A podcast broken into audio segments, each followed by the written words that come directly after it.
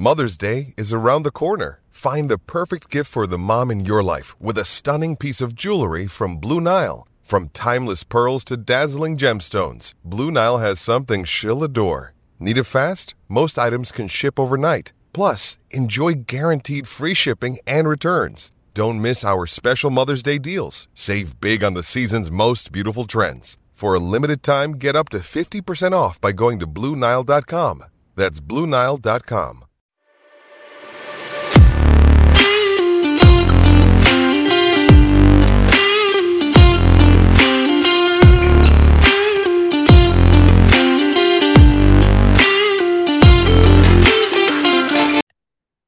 Hey everyone, and welcome to the FLA Cats Hockey Podcast. Is your host David Rodriguez with my co-host Ryan Keelan and Kirby Lupel, and we're very excited to have our special guest today, Armando from the Locked On Panthers podcast. Uh, it's been a long time coming, Armando. We've been talking about this for several months, but you're here ready to talk about finally the Florida Panthers season preview. Ryan Kirby, uh, before we get to Armando, we are now 10 days at the time of the recording. We can count them on our fingers now. We are so close to finally regular season hockey for the Florida Panthers. Ryan, you were at my house the other day. You had some chicken wings. Hope hopefully you've licked them all off your fingers. But how you doing, my friend? Well, that was a good time, other than the Dolphins getting smoked.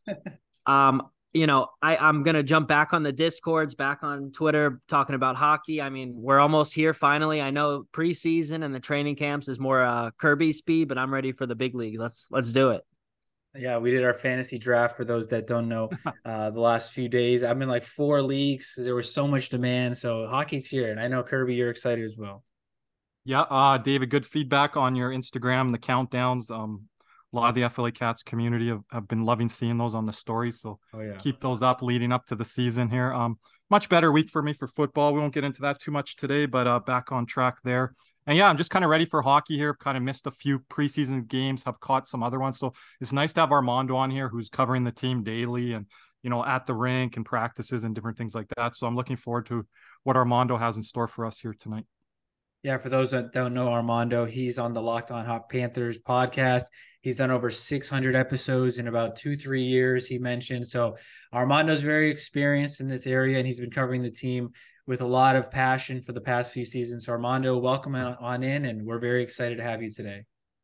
Hey, thank thank you guys for having me in the first place. Uh, you know, David, David, truthfully, this is the first time I'm saying this publicly, but you are such an inspiration when it comes to content creators with the when it comes to the cats and your dedication as well and you yourself you push me to be a better content creator i want to say that to you publicly uh, for for, for you, real. No thank you armando. I appreciate that. There have been bumps on the road but i've always tried to uh, stay on the right track and i'm glad it's you know the best time to be a florida panthers fan right now. So thank you for that armando. And we're, we couldn't have thought of anyone better to join us to talk about a long, I mean, not as long as a summer as usual, but a pretty long summer nevertheless, just on how we know the season ended. Uh, the Stanley Cup Finals loss to the Vegas Golden Knights. We've talked about this uh, quite a few times, we're excited to see, talk about some additions, some subtractions we've had over the last few months. So uh, I wanted to start off talking about the offense. I know there's been uh, quite a bit of controversy the last uh, few months as far as subtractions. Uh, I know Anthony Duclair was a was a real lover here in South Florida. A lot of people loved him. He loved being here. Ryan Kirby Armando.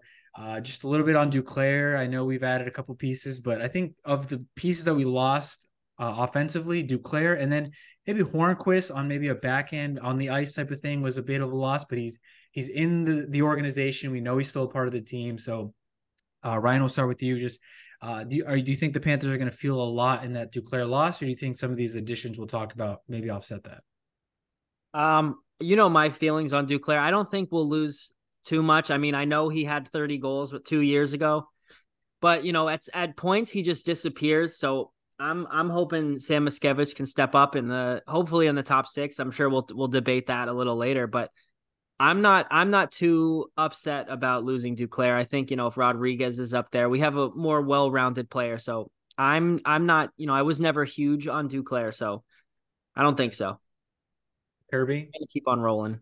Yeah, um, Ryan mentioned the Samoskevich front, which we'll get into a little bit here on our preview show. But um, another guy we're going to get into, Evan Rodrigues. I did a lot of film on him this summer, and I'm just excited to see what he can add to our power play, and they were starting at at certain points to phase Duclair out of that uh, spot there, David, on the PP one.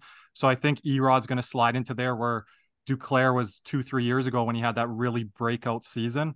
And again, I was the guy that said he was probably going to be benched in that Tampa Bay series, him or Verhaeghe, which was a hot take because Verhaeghe is one of our best, and Duclair ended up getting benched. So um, I was kind of out on him before even the general fan base kind of was, and kind of his streaky play. I felt very bad for him with the injury and everything that you always feel bad for athletes when they have to battle back from that. I think he'll go to San Jose and produce some offense there. Um, and then David, you mentioned if if San Jose is going to be bad, which they likely are, uh, maybe Duclair is a shopped around the deadline to go to a playoff team or something like that. But. I think he'll fit in pretty well there in San Jose. But I'm just looking forward, like Ryan said, to what's to come um, for that replacement spot. And even further down the lineup, like you mentioned, Hornqvist, I think we've got a lot of guys coming in like Stenlund, Lorentz, some big boys that we learned from that Vegas series that we have to get bigger and stronger down the middle of the ice, even on the wings. So I yeah. think uh, addition by subtraction when you talk about those moves. Yeah, and Armando, I know you've been in the locker room. You talked with Duclair, I'm sure, several times, and Hornqvist while they were here. So, just a little bit on on how maybe that Duclair loss impacts maybe a little bit of the locker room presence that he had uh, for the team. And for Anthony Duclair, very well liked guy around. The Florida Panthers helped him launch his foundation as well. Let's not forget that during the All Star break, that's when the Anthony Duclair Foundation got launched and just a few weeks later after he returned in that game against Buffalo. And at the time, that was seen as a must-win game for the Florida Panthers as well. And the, you know, at the crossroads around the trade deadline, are are they going to sell? Are they going to buy? Are they going to stand pat? Which we all saw that they were. They ended up standing pat around there, and the LTIR space that was created with with that Aaron Ekblad going down early, re, um, able to sign Eric Staal. And look, Anthony Duclair had a chip on his shoulder in the postseason of 2022, gets benched in game six, uh, scratched in game six, and then comes game one against the Tampa Bay Lightning and scores, and almost and almost has a second one if there wasn't a review a, review, a review for the puck touching the net uh, in in game in game one as well. So I think I think Anthony Duclair is gonna you know get get get more of his offensive numbers back from what the 2022 season was uh, in San Jose because he's going to be more relied on on a on a team that's starting to trade out some of their pieces from their their uh their uh Stanley Cup run in 2016. I, I know Logan Couture is, is still there. Marc-Edouard Vlasic is still there as as as well for that. But the trade for Anthony Duclair, and this is something I talked about in my Monday show.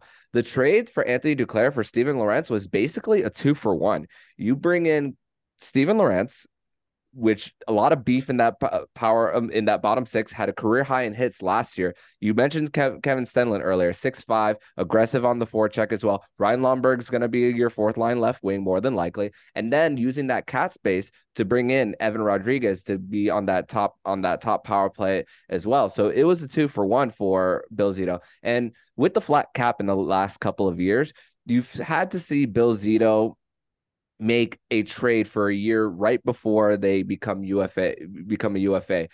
And good GMs in all sports gets rid of a guy a year too early before a year too late.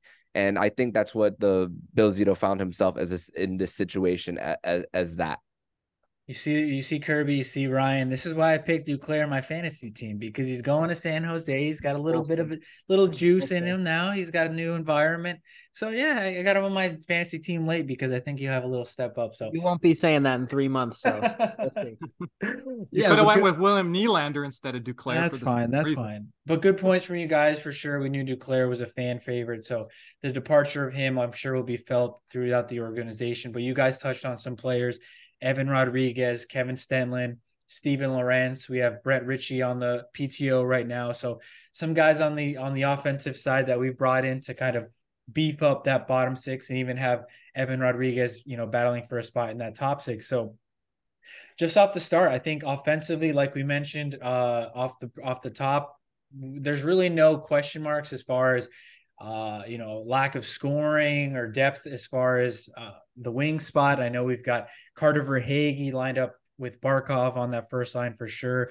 There's probably going to be a, a, touch and go with Evan Rodrigues being on that first line to start. I think we can all agree on that. Uh, then this is where the second line, we've had a little bit of controversy in camp with, we know Sam Bennett, we know Matthew Tkachuk. And then now we've seen that maturity in, in Mackie Samoskevich's game that has a lot of questions or a lot of fans asking, can he get in that second second line wing spot with those guys and create a little bit more offense and maybe a Nick Cousins who was a you know he produced pretty good in the playoffs for us. Uh, uh, in that second line. So Ryan, we'll go with you, Mackey or Nick in that second spot. Uh, you know, off off the go.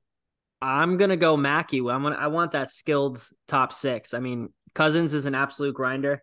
I don't know if you saw um Kobe guy posted his the lines that he thought just based on the um mm-hmm. on the jersey saying he had Verhaeghe, Barkov, Rodrigues, and then he had Samoskevich, Bennett, Tkachuk, Lusto, Lundell, Reinhart, and then Lomberg, Lorentz, Cousins. I mean, I, I absolutely love the whole lineup top to bottom. I mean, if you have Stenlund, who I'm, you know, you know, he couldn't crack the lineup in Columbus and whatever. But if that's your healthy scratch, I mean, we've been in a lot worse of a place, you know, in years past.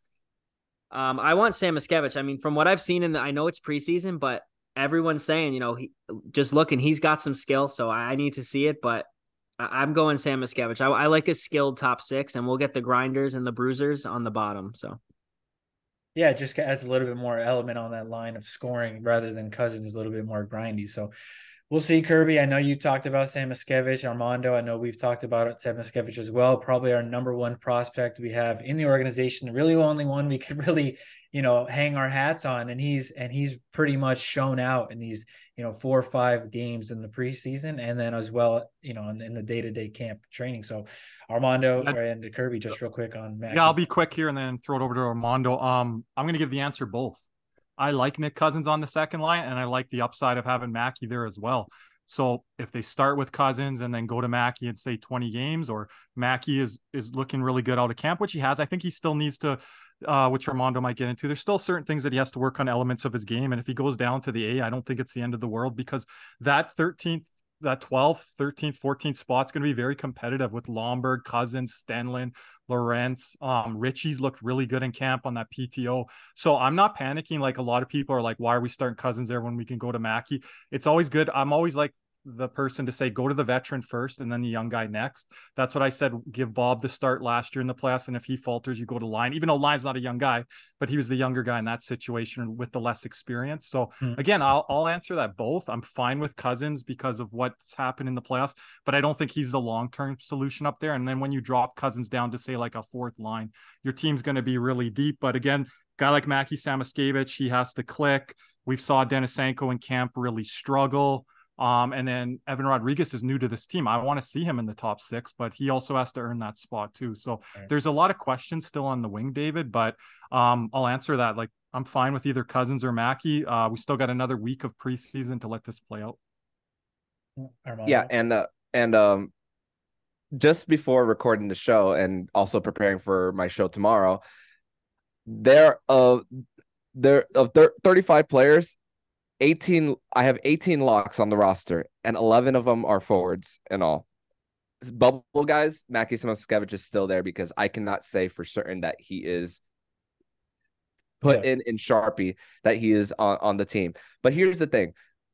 Paul Maurice spoke last week when it comes to when it comes to the the skill guys that you need to play them the the, the top minutes with, with with the skill with the skill and that's what Mac- Mackie Samoskevich is. You gotta you you're not gonna you're not gonna have him make the teams in order to play the fourth line. If you're gonna if you're waste you're wasting his time. You're wasting his development if you're if you're playing him fourth line minutes.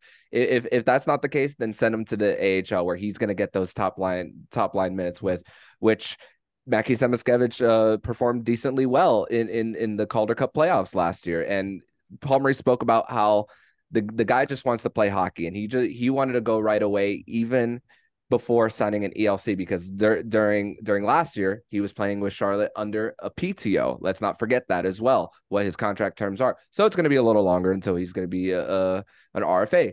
No no problem there. So so it's not the wor- worst thing in the world as far as develop his development. And Paul Maurice also spoke about how you have to protect a guy's development too.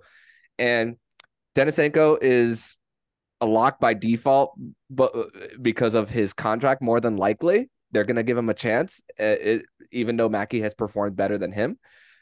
but I do like Mackie Samoskevich there on the second line too. Like when you think about it's like you're trying not to salivate when you see the the lines when you when you see out of out of training camp because you could see what this team can do be as far as a force offensively but mm-hmm. we also got to remember that he's not even of drinking age yet too and and and that there's still so much of that time that needed to needed need that he needs as far as seasoning his game. I mean, Anton lundell uh, went went to the went to the Panthers right away. I know he played a uh, a few seasons in Liiga, yeah. and Spencer Knight didn't go um, to the AHL right away out of college as well. So there there might be a chance that Paul Maurice and Bill Zito's hands might be forced, but like Kirby said, it could be a temporary solution for Nick Cousins to be on that second line. But man, will it be exciting because Nick Cousins, you can put him up and down anywhere, um, eh, outside of the top line, and you'll be you'll be okay. He's gonna grind it out wherever he plays. But Mackie Samoskevich, you, it's got to be in that top nine if he if he does make the roster. Yeah, it's a real good conversation to have right now because, like I mentioned, Mackey was really our only hope of a prospect at this point in time of development going into this year and the next year. So I'd say he's a little bit ahead of schedule, just the way he's played this year and uh, what we hope for him. I I'm excited for him, and I I know his family is as well. They follow uh, me on Twitter, so you know they're excited for him. uh, but no, like I said, they're excited, and we haven't talked about Lisa Luostarinen. Very excited for him. Had a career year last year. Looks like he's fully healthy from his leg injury he suffered in the Eastern Conference Finals. You mentioned Lundell and Reinhart on that third line, so that top nine, whether it's Sammy or Cousins, just looks juicy as can be to me. As far and we've talked about a lot of Atlantic teams um, over the last month or so. So I think those top nine got to be at the top, if not one, two, uh, with maybe Toronto as far as the strongest in the Atlantic. But if uh, Denisenko's in it, I'm I'm I'm kind of. Yeah, I was surprised I mean, Armando said Denisenko to be yeah, honest, but I know I know they signed upsetting. him to to like the I think it was a one way deal, right, Armando? Yeah. So yep. he's he's gonna be in there whether it's a yeah. scratch or not. And if, for him to go to AHL, he'd have to go through waivers. I don't know if they're really ready to do that. Yeah. But, yeah, but uh, yeah, we'll see. I mean, he's gonna be there whether a scratch or not. So I don't know. I mean, I think it's a good problem to have with Mackey's development, but we'll see. Not sure if there's any name. You mentioned Kevin Stenlund, Ryan. You know, he's maybe I don't know. Fringe. Ryan's not high on him. I am. I'm not. I, so I like at like camp, him. I don't know. He I I went to practice and he kind of looked like he was really tall and like lanky. I, I don't know. And just I don't know. He didn't crack the lineup. That says a lot when he couldn't on Columbus like two years ago. Mm-hmm. And he's one more on the pen. He's good on the penalty kill. He's great in the face-off dot. Ryan, our team. We have we have a lot of guys that are good on the penalty kill though. At this point, we don't have a lot of guys that are good in the face-off dot. That's that's a good point. But one thing, one thing about um Cousins, wherever he plays, if he's on the second line, as you saw in the playoffs, or on the fourth line with Lorentz or Stenlund and and Lomberg, that's going to be an annoying line to play against and very very challenging to play against, which which is you know the best case scenario for us. So I again, I don't care where Cousins can play wherever in this lineup, other than the top line, and we're we're chilling. Yeah, while we're talking about the forwards, I wanted to mention the power play as well. Uh, we know that we're going to talk a little bit defense in just a few minutes, but going to the power play, I think I think what we've seen and what you've seen Armando as well has been the emergence of Evan Rodrigues potentially being in that fourth forward spot um, to contribute offensively. In, that point of view, we see Oliver Ekman Larsson probably playing that fifth spot as well. So uh, I, I, know there was a lot of excitement about Evan Rodrigues. We'll talk about him here real quick. We brought him in as a free agent. I believe it was a four year deal, or three or four year deal at about three, four million dollars each. So fair value for what he's done the last few years. I know he was looking to get more of a stay at uh, a friendly deal to stay with his family now. And we've seen quite a few videos of him golfing and his family being. I saw him actually the other day at the ice den with his kid um, skating in the same class my son is in. So he looked really excited to be here, and we're excited to have him here as well. So um, Ryan Kirby, Armando, just real quick on Evan rodrigues and what you guys think he can bring for the Panthers offensively, not just on the power play, but five on five as well. Mondo. Yeah. So I, I I've talked about this quite a few times about him being a late bloomer and then having to play the last two seasons with Sidney Crosby and Nathan MacKinnon. Didn't play as much uh, last season uh, as much as he did in Pittsburgh, but just what he just what he brings to the table as far as being uh having a wicked uh, one timer shot from the from the left uh, from the left circle uh as, well and and and and a guy who's going to be there on rebound opportunities as well and just when you think about what the Panthers were a few years ago as far as trading chances, um, run and gun, and all that stuff, and then having and then winning low scoring games. A thing that we didn't really see much, even in the same regular season in 2022 23 just the turnaround and and what the Panthers formula was as far as creating turnovers and scoring within five seconds of them. Evan Rodrigues honestly brings I, I think he brings such a good um good piece to to the formula that Paul Maurice wants to wants to bring as well. Yeah, just to Kirby. add to what Armando said there too. Um, I just think he's going to be very dangerous on the power play. I know his shooting percentage is a little up and down, but um, there's a reason I drafted him in the FLA Cats Hockey League last oh. night there, David, for those power play numbers. And that's a position that we've struggled for one reason or another. Carter Verhaeghe doesn't click there. I know, David, you and I disagree on this a little bit, but Sam Bennett, I think that's too much kind of uh, high low action there where we're not spacing out to the wings, where we're not setting up one timer opportunities. And um, we have enough passers on our power play. We've always had that with the Huberdeaus and Giroux. A little less last year, but we're still overpassing the puck on the power play.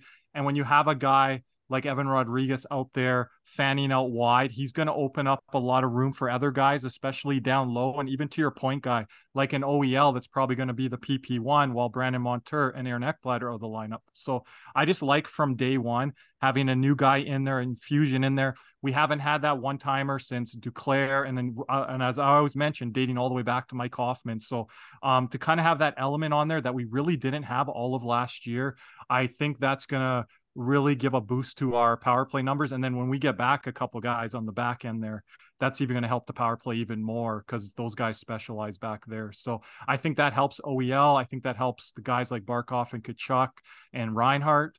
And just hope that uh, early in the season, Barkov and Reinhart capitalize on a few more opportunities five on five and on the power play. But yeah, I'm really high on Evan Rodrigues.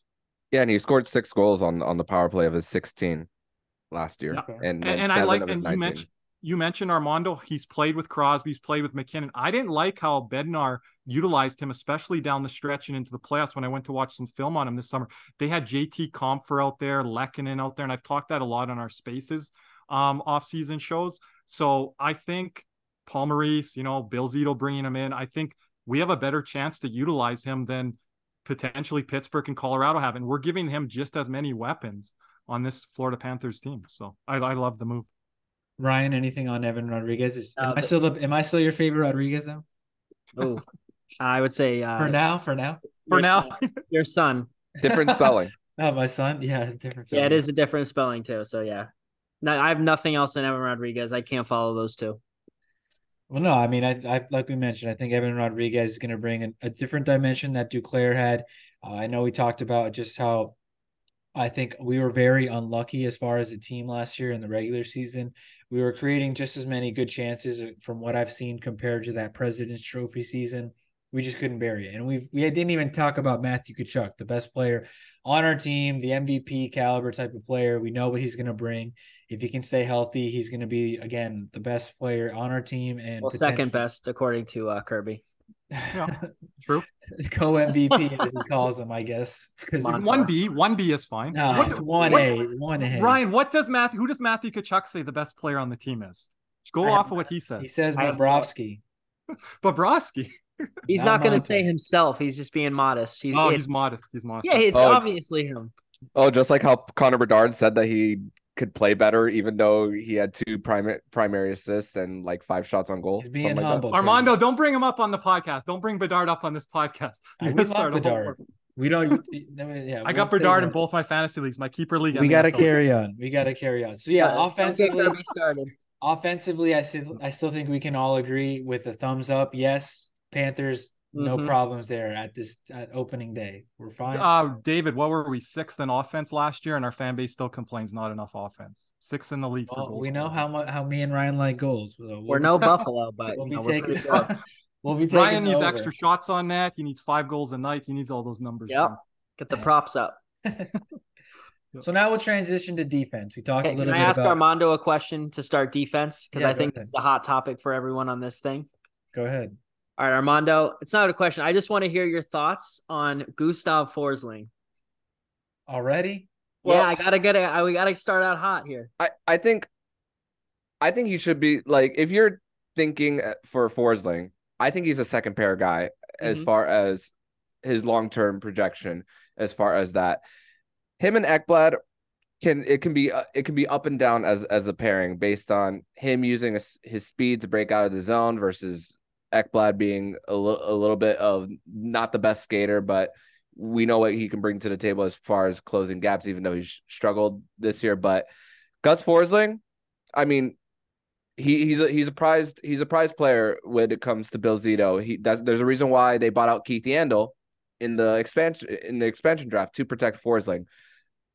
And there he's re, he's on a cheap he's on a cheap deal. So for what you're getting, there's value in Gus Forsling. And for this coming off season, I I've said that you got to keep only one of Montour or Right. Forsling. And I think Bill Zito is going to choose Forsling because you're going to get a smaller Wow, cap hit and a is. smaller Wow. AAV. And too. he's like 30 years old, Montour. So, you know, it's a little risky. Yeah. So we'll, we'll dig deep a little bit into Oh, Kirby, Kirby's said. I'll, I'll get into that later. But Armando, the points on Forsling, he said he's a second pairing guy and he's cheap. I'll add this, Armando, for now. We don't know what his agent's going to ask, but uh, that's true. there's a reason why one guy's asking for more than the other because he's a better hockey player. So Mhm. All right, so we'll don't, recap. I don't, I don't get rid of better hockey players and guys that win in the playoffs. So All well, well, well, We'll I'm carry on. We'll carry on. That's that's hard. That's hot. I have That's heard hot. Armando talk on that, but I like that Armando said there's only going to be one because David, I've said that all along. Uh, I- I don't don't disagree. I never disagree. I just I just nod my head and just wait for it to happen. I don't disagree. so you know we know like Armando said, defense last year was up and down, teeter totter, good, bad. They we ranked twenty first in, in goals against, which is bottom of the league, 16th in five v five goals per sixty minutes, and um. With goaltending, we, there wasn't too much help, but we'll tie that into uh, a little bit as well. I also wanted to mention defensively, we have one of the best offensive defenders in the NHL, I believe, with Barkov, Luostarinen, Lundell, Reinhart, all potential Selke. You can even throw Tkachuk in there. He plays mm-hmm. a full game as well. So I just wanted to tie that in at the beginning because we we tend to forget that we do have a lot of good offensive, defensive players. A lot of the Finns. David, that's something Ottawa struggles with. Right. So, So- so that helps a little bit, you know, in the defensive end of the game, which we'll talk about right now. Uh, we brought in, or well, I'll start with who we lost. Well, we also forgot to mention we lost Eric Staal. I'm sorry, guys. I know for a lot of Eric Staal lovers out there, we forget we lost Eric Staal offensively, and we did lose his brother Marc Staal. Signed a nice deal with Philadelphia Flyers, so I'm sure he's enjoying his What time about Colin White? Tord. Oh, we forgot Colin Never White, Balsers. Uh, we forgot some of those. No, guys. let's not go down the Balzers path. We covered that last year. That was earlier. So defensively, we brought in Oliver Ekman Larsson, who came from Vancouver, was bought out. We brought him in on a cheap deal. Hopefully, he can have a resurgence. Kirby, a guy you're very high on, Niko Mikkola, big Yep. big boy. I know Ryan, you talked about his block shots. Dmitry mm, Mikkola. Kulikov, my boy, Dmitry Yep. Kulikov. Hey, I'm with you there, David. I'm with you there, and I, think I think brought- Armando was too. I wore my Kulikov jersey to that preseason game, sent it to his wife. Ryan might not like that, but I sent that over to him. She liked it. Put our pickup. and Mike Reilly, who came from Boston. So we added a few pieces there. I might be forgetting one or, or another, but that's what I've got on my notes. Um, we did lose Radko Gudas. Sorry for Lex, who's listening. Radko Gudas got paid with the Anaheim Ducks. Uh, we still have Josh Mahura, Gustav Forsling, who we mentioned, Aaron Ekblad, and Brandon Montour will be on IR to start the season. Casey Fitzgerald's in the mix. Casey Fitzgerald, Matt, Matt Kiersted, Kiersted. Lucas Carlsson, who went uh We'll get is to on- him. currently on waivers, so potentially, you know, at the time of this recording, he's still technically on the Panthers, but we never know in the morning what happens. Um, so we'll talk about the defensive depth, guys. Uh, we talked about Oliver Ekman Larsson at the beginning, just how he brings an offensive side of the game. We haven't seen much of that since he was in Arizona, real stinky in Vancouver. So um, Brian, we'll start with you. OEL, maybe on that first PP one, maybe have a little bit of a of a resurgence until Montour's back. What do you think? Well, based on those workout videos I saw from Montour, if he's you know pushing the weight above his head, I mean he could be back. You know, I I think he should be back opening night, honestly, based on those videos. But if he's if Montour is missing, you know, two months, I I see a pretty good year for OEL. I mean, we'll, we'll get it. I'm not going to say the points or whatever because I know that's in our little thing later for our over under. Mm-hmm. But I think I think he'll have a bounce back year. I mean, he I think he's in a good spot for him. I mean, he needs to have a great year on, on a one year or is it one year or two? Just one, right? Yeah, one. Mm-hmm. Yeah, I mean, I think I think he's gonna have a really good season, especially getting on the PP one. So bounce back for him. Okay. I'd love to hear from Armando's pairings, David, and then kind of yeah, kind of go off of what uh, Armando has for us there because okay. yeah, best we can do is just guesstimate, and you know Armando's got some insight on that. Yeah, I mean, what what a way for OEL to start off the preseason in the first game, getting three three assists, mm-hmm. and the way he's able to thread the needle on stretch passes in the in the in the neutral zone as well, especially that goal to Luostarinen uh in, in in the doubleheader versus Nashville. And think about what OEL has been through the last few seasons. A team that's a team in Arizona that is there's so much turmoil with them moving, and, and all. Uh, and and then having to go to Vancouver, who had a GM and coach fired uh, um, at the same time, brought in um, another coach as well. Their their their their GM, their pre- excuse me, president of hockey operations in Jim Rutherford is speaking to the media, not not necessarily denying that they're talking to another coach as well. And then that whole situation is just a whole mess as far as as far as everything in Vancouver. Yeah, I know, I, I know analytically whenever a team is bad, when a team is like not good, it reflects bad on everyone. But look at what happened with Sam Bennett and Brandon Montour when they had bad analytics and then they came to the Panthers. Everything turned around for them as far as being in a better situation. And it could be the very same thing for Oliver Ekman-Larsson as as well. I mean, yeah, it's been a long time since he's he's had an extended playoff run. I mean, 11 years. It's going to be 11 years for him. 12, well, 12 actually, um, since the, the Phoenix Coyotes made it to the Western Conference final before losing to Los Angeles Kings. But I mean, a former captain, leadership in the locker room, has a chip on his shoulder because he'll want, even though he's still getting paid by Arizona and Vancouver from his buyout, he's gonna want a he's gonna want a deal after this year with the salary cap going up. Um, at, at least the projection is four point five million for it. So there's there's something to, to prove there for all Ekman-Larsson, him being on power play one, him being on that top pair with Gus Forsling as far as like what we've seen from training camp. I think I think it's a good situation for him to to have po- possibly not necessarily his best season yet, but um somewhere along those lines. Yeah, yeah not much to add from Armando and Ryan there. Um, just be curious to see what he plays with on likely a first pairing, and then when you get Montour and Ekblad back you kind of slot everyone appropriately in. And again, if Kulikov and OEL are our veteran guys back there, I think that's just an upgrade on what we had last year in Marc Staal. And like Armando mentioned to us kind of off the air, there's wasn't a lot of cap flexibility last year to do anything, especially on the back end. We were just running six guys out there, and we were lucky enough to keep a lot of those guys healthy. So I think if OEL, I've said this on Spaces, if he can be the great substitute teacher for one or two months running that power play, then we get Montour back, we'll be good to go. So yeah, like the move. Uh, low low risk, medium reward, I would call it. Um, and like Armando said, our team doesn't really utilize that stretch pass and OEL that pass that he made to Lusto in in preseason that was awesome because I think he'll be able to um kind of stretch out um teams and we'll be able to use our speed on those outlet looks from Ekman-Larsson. If he just is steady in his own end, he doesn't have to be anything spectacular. If he's just steady, um, it's a big addition here for the Panthers, especially to start the season. Well, I just love what Zito did. You know, we talked about last offseason just how this offseason was going to be critical for Zito as far as having some money and what he was able to do. Obviously, he went in, he got a little bump on the road with Montour and Ekblad, you know, being out for an extended period of time. But I love what he did. He created a competition within the team with these guys like OEL, Dmitry Kulikov, uh, even Josh Mahura, you can throw in the list. He's got one year left. He's going to be, you know, he's going to need to step up his game if he wants to get another deal. Mike Reilly looking for a resurgence.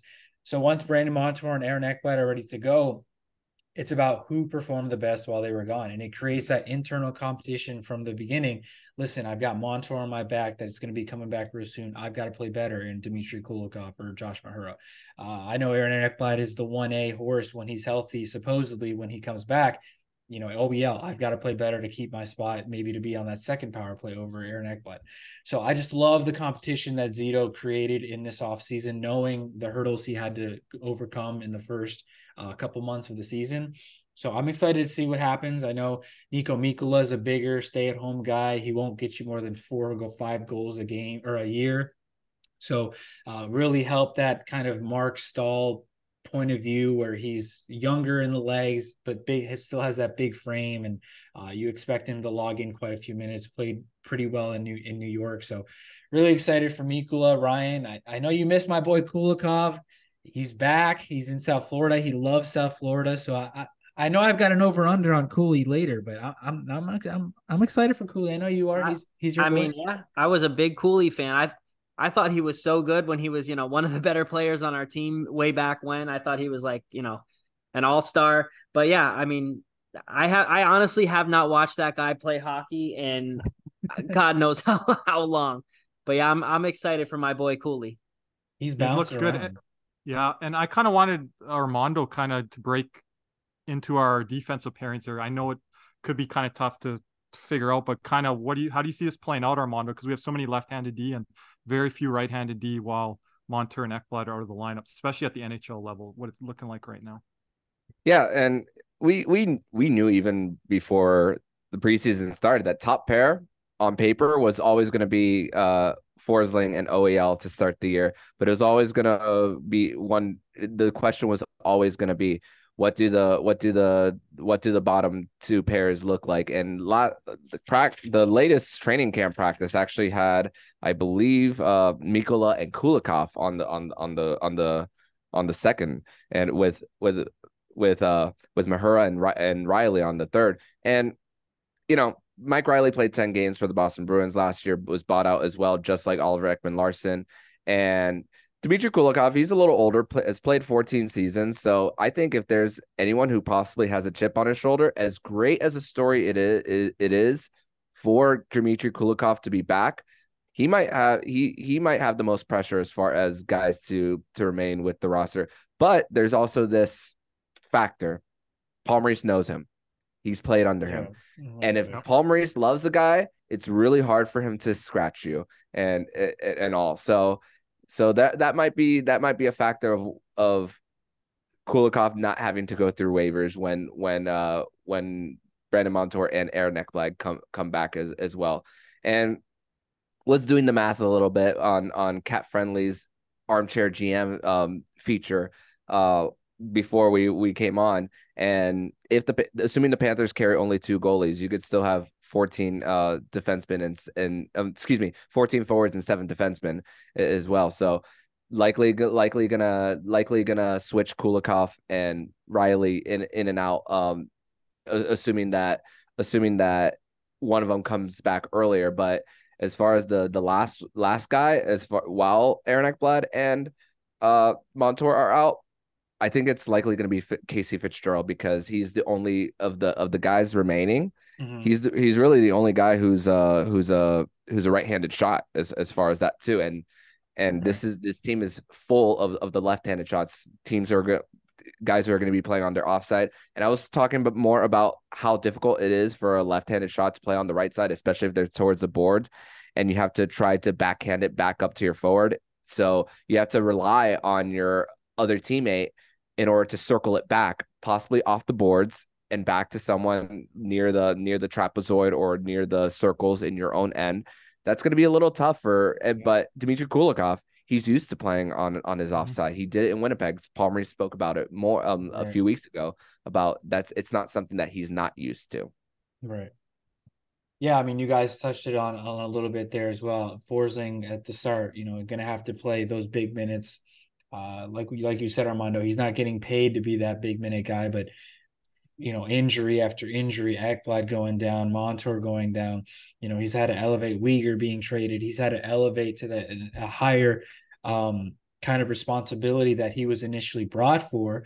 And yeah, there's obviously a lot of criticism on his defensive end of the puck, but again, a guy that's produced 40 back to back 40 point seasons as a defenseman for the Florida Panthers is pretty much unheard of, uh, besides Aaron Ekblad in the past, you know, decade and, and, um, uh, Yandle. So for for Gustav Forsling to be consistent as he's been the last few years, offensively is is obviously promising, and he can help you on that PP two if needed as well. Um, so we're going to see that responsibility and probably a big spotlight on him as well, knowing that he's pretty much the only real top four guy that's in the lineup right now from from a Stanley Cup run, which is crazy to, to think, right? So Forsling, I I don't know if Kirby, I you know I know uh, Armando hit you with the nail on the head at the start. I don't know if you want a quick little rebuttal before we go to our commercial break. If you have any heat heat to throw at Armando's way. No, no. I I I respect everyone that has the Forsling takes, and and I and I'm seeing that like what Armando's saying they're only going to bring back one or two, but you said only Forsling. You didn't even mention Montour's name in there. He put up 37 points two years ago and 73 last year. So right. I don't know that, and that was 37 points with a guy with Brunette that wasn't playing him at all either. So uh, Forsling has been given more opportunity through injuries, David, or through luck or happenstance, wherever then Montour has even been given over the last few years. So mm-hmm. um, it's going to be interesting to see what Forsling does. And the thing is, we're going to find out Armando with Forsling. If he is like a number one or a number two, he will show it for sure in this month or two. And you're not even saying that he is, but that's going to get him paid.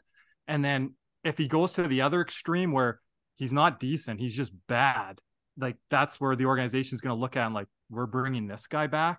So like the rubber meets the road right now for Gustav Forsling. So Cody, my co-host Cody, my co-host Lex, um, Vincent isn't big on him. Uh, Nick's not big on him. We've all said we'd like to be proven wrong on this with Gustav Forsling, but we're going to find out here in the next month or two what type of player he is. You know.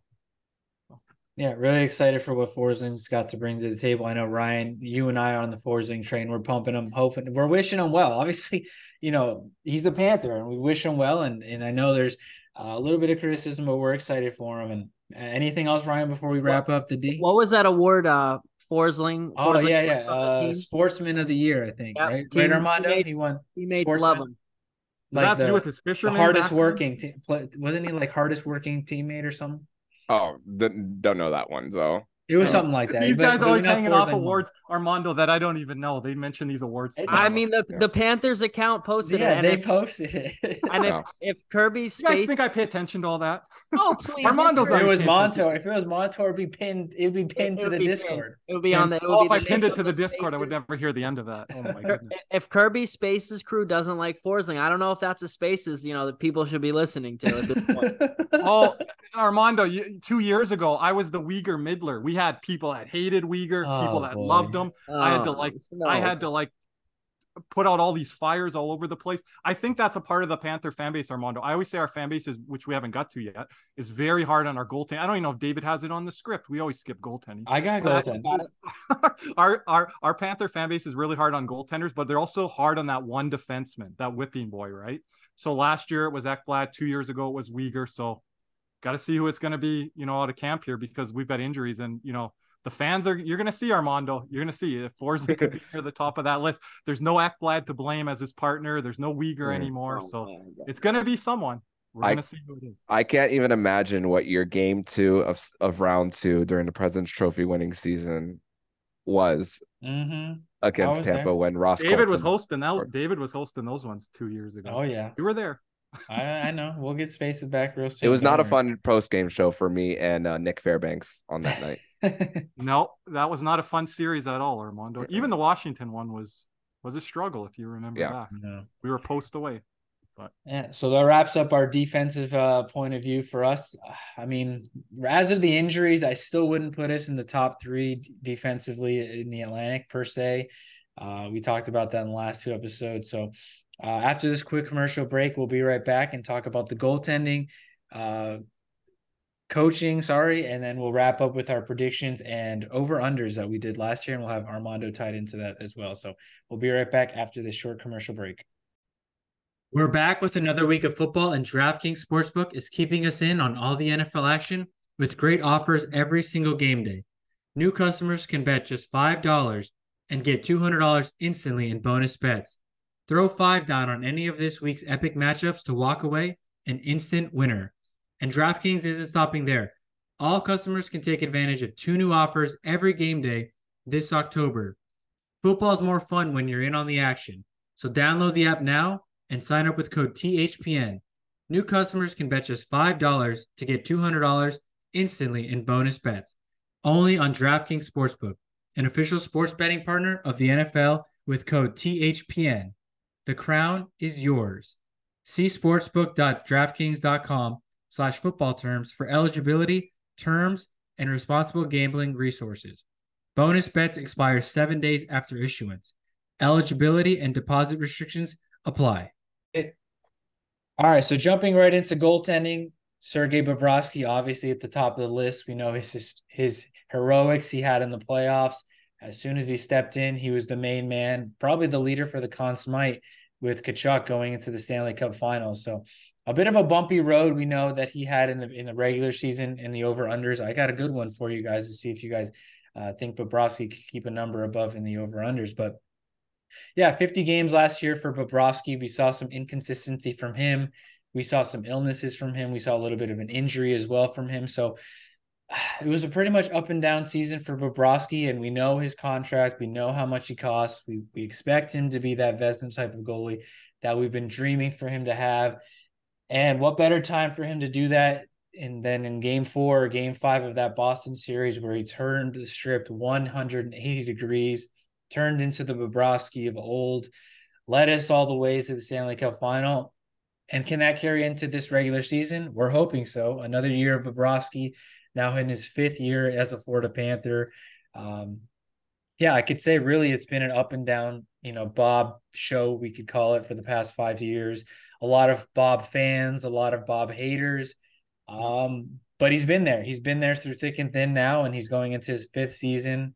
Um, and we're excited. I'm excited for Bobrovsky, Ryan. I know we'll talk about Bobrovsky uh, before we talk about Knight and Stolarz, but a little bit on Bobrovsky from your point of view, my friend.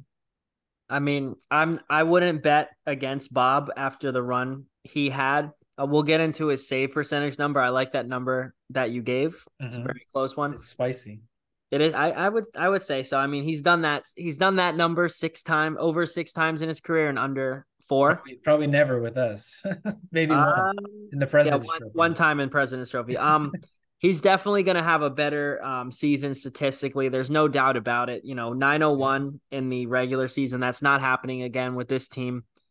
Um, yeah, I just see Bob just, you know, returning back to what he was maybe in Columbus, but not, you know, I'm not going to say as good. I'm not going to say as good, but I think he's going to have, you know, he's going to have probably the second best season he's had regular season as a Florida Panther. Okay. Okay. A lot of high hopes. Armando? Yeah, I, I mean it's crazy. It's crazy when you think of the 901 save percentage that Bobrovsky had uh last eh, last season, and just looking numbers wise, and when you think about the num the num that number, it's very close to what ha- happened in his first season. But the defense core was a lot different back back then, and faced a lot more shots as as, as well. And when it comes to Bobrovsky, every single time there was a threat of his position being taken away, he's always responded. I mean, yep. Spencer Knight coming into the mix in 2020, 2021 and before when they lose that series in six games against the Tampa Bay Lightning. What mm-hmm. happens in the very next season? 2.67 goals against average. And it was the least of the Panthers' problems in the 2022 season, where the Panthers go one for 31 on the power play. And illness out of his control with what happened after the uh, the game against Ottawa and then the Panthers go 6 1 and 1 after. And then what happened even earlier in January, where he stretches what looked to be his groin in Montreal. It happened both scenario, both things ha- happened to happen.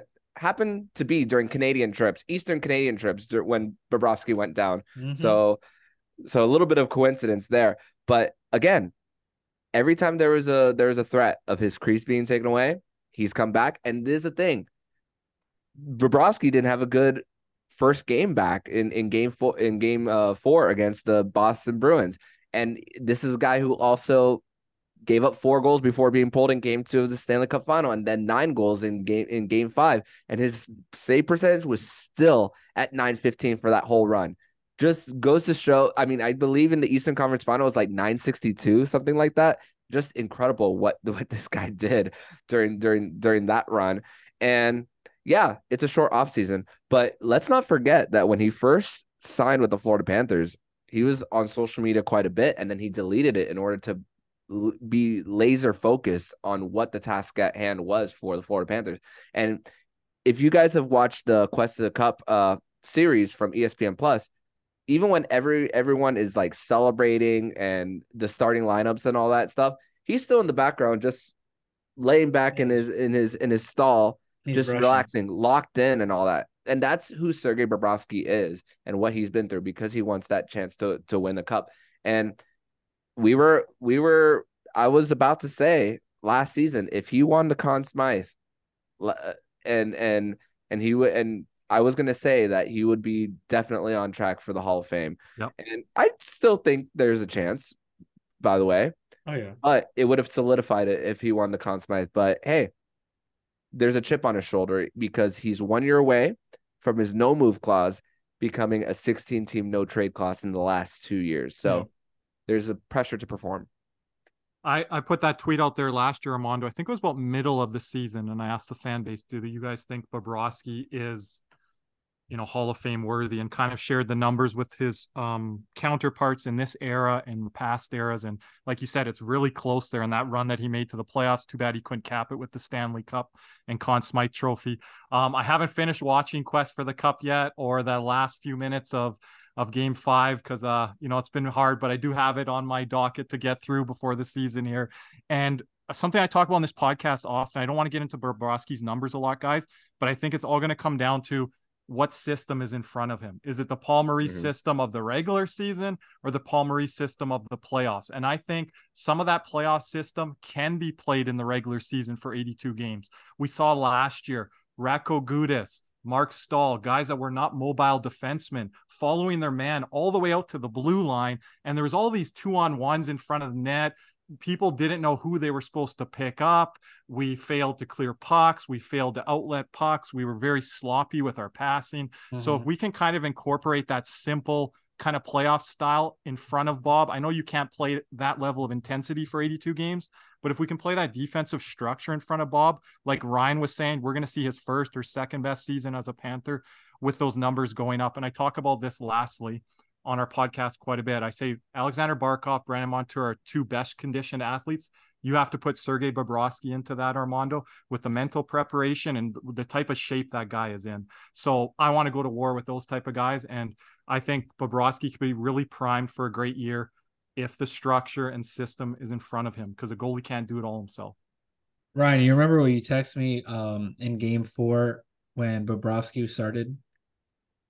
Oh boy, against Am Boston, get roasted here. What did it just just go? Just, I can't I can't repeat it for the for the list the the uh, on the airwaves because it has an expletive on it. But... I that that was so long ago. Was it bad or good or yeah bad? yeah yeah. you you you said Maurice is uh something first for putting Bob. You said something like that, so I'll just I, leave it at that. I don't. He's I preaching don't amnesia. He's preaching amnesia. Armando, me and David have been with Maurice all year from start to end. So is Ryan. He just he, he, Ryan has been there too. He just he's just trolling. I just troll a little bit. You just called him senile a few times. You'll know uh, when I jump off of someone, Kirby. I was oh, on no, the train. I was on the train as well. Yeah, see, it's not. No one's perfect. It was a rough year for David. It was a rough year for you and I. I well, you were you were therapy for the first five months, so you had to hear you had to hear it the whole time. you uh, did too. Oh yeah. So Bobrovsky, we know is you know number one going into the season. We lost Alex Lyon, obviously a, historic run he went on to get us even into that postseason to begin with. So shout out to Alex Lyon. I know he moved on to Detroit, has a has a chance to get NHL money at a consistent basis now and compete for a backup job in, in Detroit, unless you know Husso slips up. So all the best, all the best to Lyon. So in steps Anthony Stolarz, Uh, kind of interesting conversations we've had with Stolarz and the Spencer Knight situation where should Stolarz be the backup while Spencer Knights get reps in uh, the AHL, or should Spencer Knight continue to be the backup and risk putting Stolarz through the waiver system and potentially losing him uh, to a team that might need a goalie, aka maybe Tampa at this point. So it'll be interesting to see. I don't know. I really have no intel, or I don't think anybody really knows exactly what's going to happen. Maybe Armando does, but I would think I would think Spencer Knight probably goes to the AHL. That would be my guess. Only because of the waivers exemption that he would go. Right. However, if you put Anthony Stolarz on on waivers, something that Elliotte Friedman spoke about on 32 Thoughts is how teams are strategic of when to put guys on waivers. And when the final cuts happen, when the, when you had to put your 23, there's going to be a long list of those guys to choose from, and it makes it even harder when when you have a big selection versus what hmm. what teams are doing right now as far as the latest waivers. I mean, the Panthers put three guys on waivers on on Monday versus what's going to happen later on in the week. Your chances of losing Stolarz is lower uh, when you put him on waivers later in the week versus now. That's why he's still on the team if the Panthers do decide to bring Bobrovsky and Knight as the tandem. What do you think, Ryan? I know when I mentioned it to you a few episodes ago, you're like Spencer Knight's got to be the number two, uh, and I mentioned Stolarz would probably start there. So not sure what you think on Knight. Obviously back from the NHLPA's player assistant program. Uh, excited to have him back. He's had a lot of reps in this preseason, so a little bit of of, of Knight and Stolarz from you, Ryan. I I think he starts up in the big show. I mean, you know, he's been playing a few preseason games he's going to be practicing with them. Obviously, you know, but he's not going to play the first. Well, I don't know when our first back to back is, but he's not going to play the first, you know, few games of the season. So I think he's going to be practicing, getting reps in. So I, I don't see any reason why he would go down to the AHL. I think he's our our number two guy. Okay, Kirby. I was big on Alex Lyon last year, as big as you can be for a third string guy. Stolarz, it's kind of a wait and see approach for me. What I've seen of him in the preseason, he's been really good. What I've seen of Spencer Knight in the preseason has been really good. So I'm going to play that same card with the Nick Cousins, Samoskevich front. And also the caveat that what Armando mentioned there, which I didn't know, if you wait a little bit longer, then try to place him through waivers, he won't get claimed. Because I don't want a team like Tampa Bay claiming Stolarz. Because right now, from what I've seen from him, small sample size, he looks really good, big goalie, capable, and makes our goaltending depth deeper where you're not depending on Guzda and other goalies down there, Weber, or whatever other goalies there may be down there, mm-hmm. Armando, or that might go to the ECHL. Um, you just got better organizational depth there. And I think with the Spencer Knight situation, you can't just rule out anything uh, you can't rule out things going perfectly. So right. I really want to hold on to Stolarz. I don't want to lose him through waivers. And if Spencer Knight has to get a few starts, David, in the AHL to start, so be it. It's not a big issue with me. Mm-hmm. Well, we also know. Oh, sorry. Go ahead, Armando. Their first back to back isn't until November 27th and 28th oh, in um, Ottawa and Toronto um, in late November. So that will be their first back to back. So if if Spencer Knight does is starting with the Panthers, you likely won't see him wait. You won't see them wait yeah, that long wait. to get him in. It'll probably be like one every five games, something like that, if that's the case. But but Armando, is that enough for the fan base? One every five games, people are going to be like, he should be taking me. the starting net, right? Like, so David, what do you say? I'm well, saying I, I wouldn't want Spencer Knight sitting on the bench every game. I would want him playing at that point. But again, you risk you need the reps. Yeah, you, he needs to, whether it's in the NHL or AHL, he has to. But we've had that conversation for several years now, and now we know that the money is there for Spencer Knight. He's not getting his e uh, his entry level anymore. He's at four and a half million. You're paying him to be a starter at that point, but we know that. And wouldn't that be more an incentive to have him play? Exactly, for sure. But again, Bobrovsky's got 10 million on his head. So it's it's a it's a it's a bullet that at the end of the day, no, I don't think anyone in the fan base is going to be hundred percent happy with happens. Uh, whether Spencer Knight is maybe rep, you know, he maybe takes some reps from Bobrovsky at this point, maybe, but I mean, I think from what Bobrovsky did in the postseason, he's merited at least to have 80% if he's feeling good and, and healthy. So David, we've been um, optimistic about this Panthers team and what we have and all these options that we have, but it's a, a no-win situation when you look at the fan base and what the Panthers are going to yeah. do in net. Damned if you do, damned if you don't. Gets the starts right. in the A. People will be upset. Sitting on the bench, people will be upset. Both right. goalies splitting. Bob sitting on the bench. People are like, "Why are we sitting our 10 million goalie on the bench?" So I don't know. I don't know what you do in this situation. And with the Knight situation from last year, and now coming back and kind of incorporating back into the team, it's it's a tricky situation. Then you add Stolarz into the mix as well.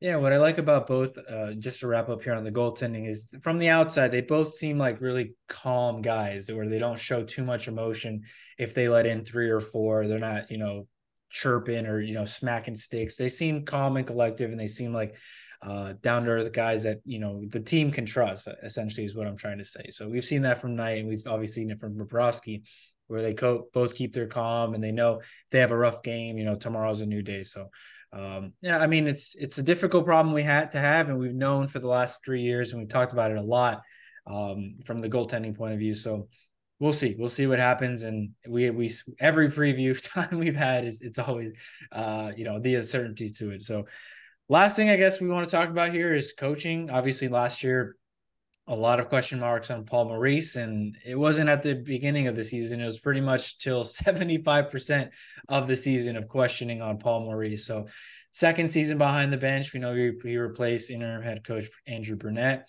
Uh, I think a lot of minds were changed during that postseason run on Paul Maurice. Just now, a little bit more cameras inside of that locker room, seeing how he speaks to the team and how the team responds to his presence and just you know that experience that he had compared to maybe not seeing that in the post game interviews that Bally Sports would have, where he would kind of be like, "Well, we didn't have Barkov today, so that's probably why we lost," or uh, "This guy's sick," or, or you know the referee. So I don't know. I think I know Ryan, Kirby, Armando. I think we were all very critical on Maurice, some more than others. But I think Ryan, Kirby, Armando, we could say he's probably the guy we would want right now to probably turn the team where we want him to go. I, I think we can agree, Ryan, maybe on on Maurice. Yeah, yeah. I mean, you no one. I mean, that does happen, but no one's getting fired after uh taking yeah, a, sure. that team from you know the last seed to the Stanley Cup on that you know historical run. So I'm all in on Maurice. Yeah, and we know that he's had he probably had some fingerprints on these additions, like we talked about Kulikov and stuff like that. Guys that he has now in his system that he wants to implement um, that he could bring in and, and you know probably fit his system better, right, Ryan? Yeah, I mean, so you're saying he's like a Bill Belichick now? I guess. Partial, I mean, not, not that far yet. Bill Belichick should retire after what happened on Sunday. Oh, wow. no, I shouldn't have. Oh, we're not getting into oh, we, we helped you guys out with Brady. We're not Belichick. talking Cowboys. he wants to. Real quick on Maurice from Kirby and, and Armando. No, I just want to go to Armando. Armando, I hear it all the time on spaces. Oh my goodness. Paul Maurice therapy. A lot of my co-hosts have turned around. Like two of them wanted him canned and fired, and they're like, "Oh, I kind of believe in Maurice's system now, and I trust in his belief." I've even said, Armando, I don't think he's going to have as flashy post-game press conferences after regular season games that some of the fan base thinks they're going to see now. Because after the playoffs, he knows when to turn it up a bit whether people said don't agree with it or not because they say he's a career loser and he's never won a cup and all that stuff whatever but i, I think he's going to go back into certain form of what david was saying there that's going to upset some fans at times but it's like got to trust the process he did wait till this 22nd 23rd hour last year i did count them out after that philadelphia flyers loss i think on the road that was the point where i was mm-hmm. like yeah i don't know if this playoff thing is going to happen but you mm-hmm. know from fans wanting him fired two months into the season to the midway point even to if we get in the playoffs and lose to the Boston Bruins. I, I don't know. Like, what are your thoughts on Paul Maurice and kind of what do you envision this season ahead? Yeah, and let's also go back to that game against the Philadelphia Flyers where the Panthers were possessing the puck most of it, but it was just itty bitty mistakes that cost the Panthers really that game. Um, and it was on the second end of a back to back after a big win against Detroit, Detroit. Mm-hmm. Uh, that that in in that part of the season. And yeah, Paul Maurice has a way with words with the media. He he has that he has a persona when it comes to speaking. He's going to speak a certain way to us versus how he speaks to his guys in the locker room. So sometimes we do in fact need to take that with a grain of salt. And yeah, the narrative out there is, "Oh, but if Chicago did, um, was didn't didn't beat Pittsburgh, yada yada yada." But they did it. So exactly. so so that that that you got to count your lucky stars as far as that but also you gotta you gotta also consider the fact that when a guy has been in the league for multiple decades, even one Stanley Cup run, a Western Conference final with the Winnipeg Jets, uh, back, I believe it was 2017, 2018, excuse me, they lost the Vegas Golden Knights. Uh, you also got to think about what the conversations are between players when they come to Florida hey, how does he how does he how does he talk to you guys? How does he how does he deal with adversity when the team is losing behind closed doors? And those are things that are said through text messages as well, phone calls and and all. And you know, even Paul Maurice after after the Stanley Cup run, he he uh, he spoke about how those those guys just had fun, not just playing um playing with each other, but what they did off the ice as well. About the the camaraderie that comes with with with with the team as well. And I think that's really huge whenever you have a team, a, a coach coming into the mix. And think about it like this: Were you really going to risk bringing back Andrew Brunette, who didn't really have the experience and everything fell flat in the playoffs, or a team that is re- a team you have right here that is ready to exactly. bring Lord Stanley's Cup for the first time to Sunrise, Florida, and and experiment with the young guy versus bringing in the experienced guy. Yeah, most regular season losses in NHL history. But how do you get to those regular season losses? You coach a whole bunch of years. It's like Kobe Bryant missing all the most amount of shots in NBA history. Why? Because he gets the damn ball. All the like. I used to get on Kobe for that, but I didn't get on. Yeah, so, but there's a reason why uh, for for for for for that. So there there's there's a reason there's there's a reason. So with with what Bill Zito has built this team for, what Paul Maurice has done as far as not only the X's and O's of what he's drawn up, but what he possibly discusses in between practices on what do you want to see more? How do you how do you how how to how and how he talks to people too? Because listen, we saw on the bench during that epic rant of how of if you read lips, you could tell that he is no BS neither. Right. He he's probably he's probably gonna be no BS as well. Uh, when when we don't have when we don't see him around the cameras, and you the players can either take it or they can or they can or they can run with or they can run with it as as well when it comes to that. And mm-hmm. bring in bring in a guy. Hey, the Stanley Cup run proved that that it's a system that can possibly work. Can it? Can they do it again? That question mark is still out there. For sure. And Ryan, I wanted to talk a little bit about Armando mentioning Kobe Bryant missing the most shots. For those that live in Parkland, me and Ryan, we played at Terramar for years. So I think Ryan, you've got the most missed shots in Terramar history, if I remember yeah, correct. Yeah. Only like they like they said, only because I've taken more shots than anyone else today. you you I'm might be pro- up there. You might be up there in the most makes as well, but most misses as well in Terramar Park history. You seem to miss the net in big moments. Armando, so we don't want to get into we don't want to get into with Ryan the Ryder Cup. Ryan probably lost some money there, but Ryan doesn't believe I hit a. Wow, wow, this is sick, right. Kirby. My hard-earned money. You're gonna make fun one time. You call me a liar? I have witnesses. you call my buddy from Ohio. He was there. Uh, it, it's hard to hate Viktor Hovland. He's he's such a likable player, and Jon Rahm. I don't want to get you guys on that. That was a rough. Boy, that was a rough, that was a rough week for Armando and Ryan. Hovland's the hottest golfer in the world, you know, right now. Ryan, so. we were supposed to make a bet on that Ryder Cup, but you were so busy with moving or something. Good thing we did. I made one on the book, but I'm good. glad I didn't make two. yeah, so that kind of wraps up as far as you could go from offense to defense to goaltending to coaching. Uh, I think we could possibly do. We couldn't do any better. So.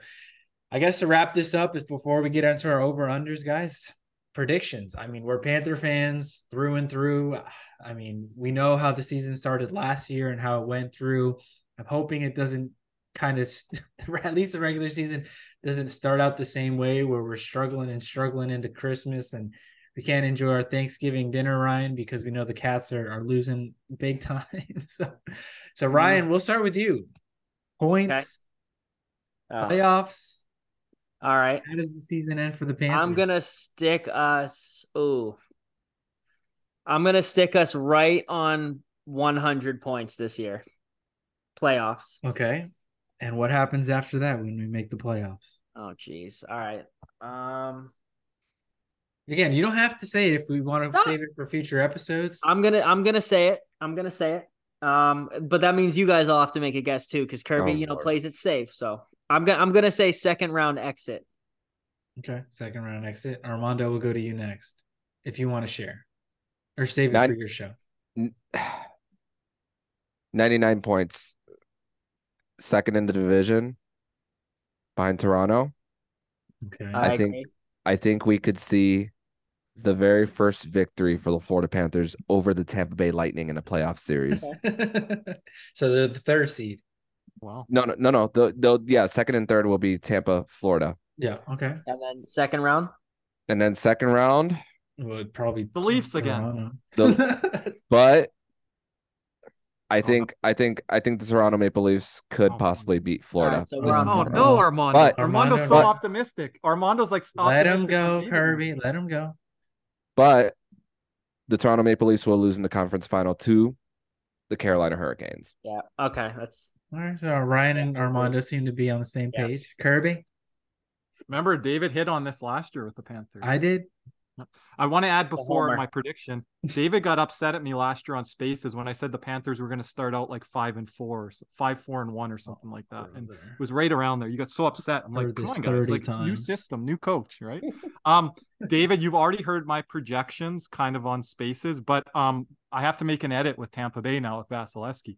Armando still has Tampa in third. I do not anymore. I think they drop down to the wild card line or out of the playoffs because Whoa. I, I'm not banking. I'm not banking on Vasilevskiy being back at that two month timeline mark. And he, if he is, he better be back at that point. Because if it's any longer than two months, I think they're going to be in trouble. Whatever goalie they end up getting on the waiver wire. But I have the Panthers at 98 points. I think David, I've had that for the last three weeks, month.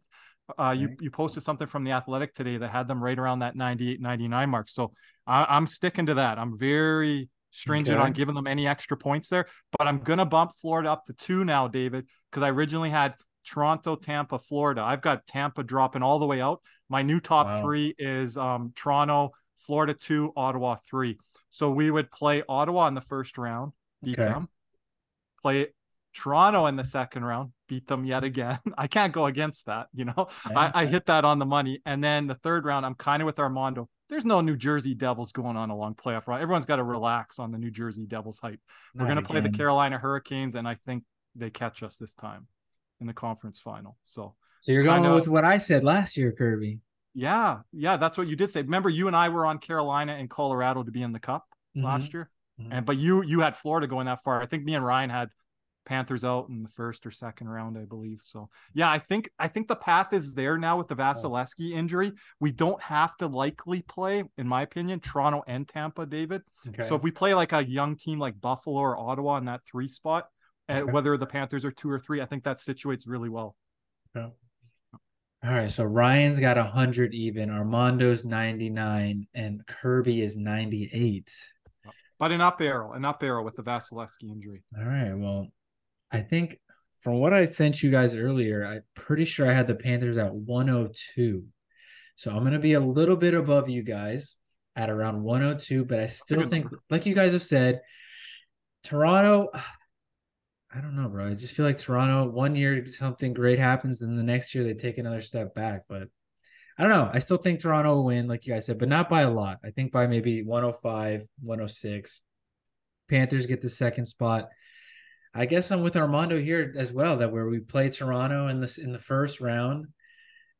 I still have us. I got to have us in the second round. You can't. You can't have that. You know, go backwards. So 102, make it to the second round. I guess Toronto. I no. Toronto gets upset by a wild Yes. card team. Yes, I think that can happen, like Buffalo or Ottawa.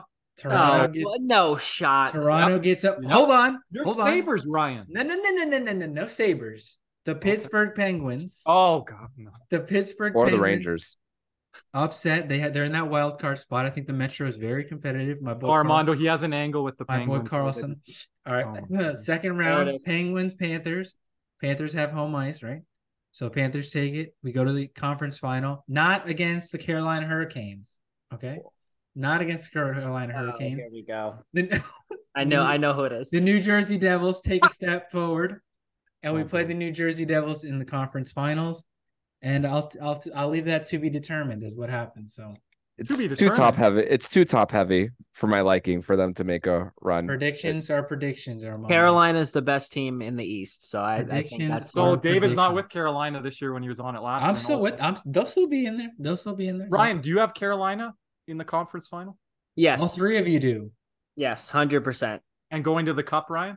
Um, All three of you do. The We'll Panthers. are see. Probably, probably.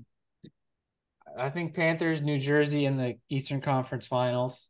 And Okay, uh, uh, Armando, you agree going back to the coach front, the one series that Paul Maurice didn't outcoach someone, well, not minus the Stanley Cup final, but in the Eastern Conference was the Brind'Amour series. I kind of call that a wash, you know. I mean, yeah, I mean, it was just that close and one bad bounce or one way or the other. It was basically equal. I know Rod Brind'Amour said they didn't get swept, but Mhm. there was a little bit of I, I get the reasoning why, despite I would ju- have I would have just used different words if I He's were a Brind'Amour in that in that Well, Armando, today and up here in up here in Canada, They the hit Maple Leafs boy. are the Maple Leafs are like we play that series with Florida, we beat them eight times out of ten, and they play that with Boston. Another they lose ten times out of ten. No respect for the Panthers still. It's unbelievable. hey, Penguins, Kirby, Penguins. That's all I'm gonna Penguins. say. I'll be on there. I'll. I'll, the bet, I'll bet money with David on that one. David can have the Penguins and Only if it's only if it's in American dollars, Kirby. David David will kick me off the podcast if I give Money Montour the higher ranking than Erik Karlsson that series, the five mm. players to watch. I did that with. Charlie. I'm gonna need-. I need that in know how that life. turned out. I need Charlie that to was happen. crying. He was crying after. All right, so that's our predictions. I know mine is probably the boldest, but hey, last year was the same thing. I had us in the Stanley Cup or in the Eastern Conference Finals, and it happened. So hopefully it happens again. Um, so yeah, real quickly here before we wrap up, I got a few over unders for you guys. You guys let me know with a yes or no, and then maybe a quick uh, rebuttal on each one. So we'll go with Ryan, Kirby, Armando in that order for every single Uh, one. David, can Oh, you give us the point? Can you give us the numbers from last year so we can be quick on it? the numbers from last year. Yeah, like where the guy was last year and what number you have them at for the Kirby, I mean, it, they're the main players. They're the main players. We know Okay. where they were last Kirby, year. you tweeted it. You tweeted it today. Okay, first Yeah, one. but the- we got Ryan. new guys. Matthew Yeah. Tkachuk had 40 goals in the regular season this year. 45 goals for Matthew Tkachuk, or and 100 penalty minutes for Matthew Tkachuk. Over under. Oh, pen. It was penalty minutes. Yeah, PIM. Both, both. Okay, I I thought I saw something else. Okay, um, I will go under forty five goals. Okay. Ooh. What I mean, number, Ryan? What number? I'm not saying I'm not saying you know by a lot. I'll go 40, 42. Okay. Okay. and Penalty then minutes over 100. penalty minutes. I'll go. I'll go under as well. Okay. Kirby.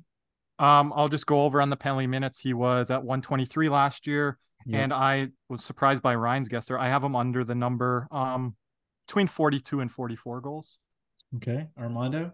I'm gonna go under as well on the goals. Uh, there's there will be three 40 goal scorers on the Panthers, but none of them will be over 45. And as far as PIM, Matthew Tkachuk has done it twice in the most recent season and in his very first season. But now that Matthew Tkachuk is more on the scene, being in a being in a bigger spotlight, People Magazine, you name it, I think Mhm. people are gonna want to get more under the, his skin for sure. And I mean, if anything happens as far as the three 10 minute misconducts in a two game span, then that's really gonna help help it Mhm. get, get there as far as early on in the season. But I don't a- anticipate that. But under on the goals, over on the PIM.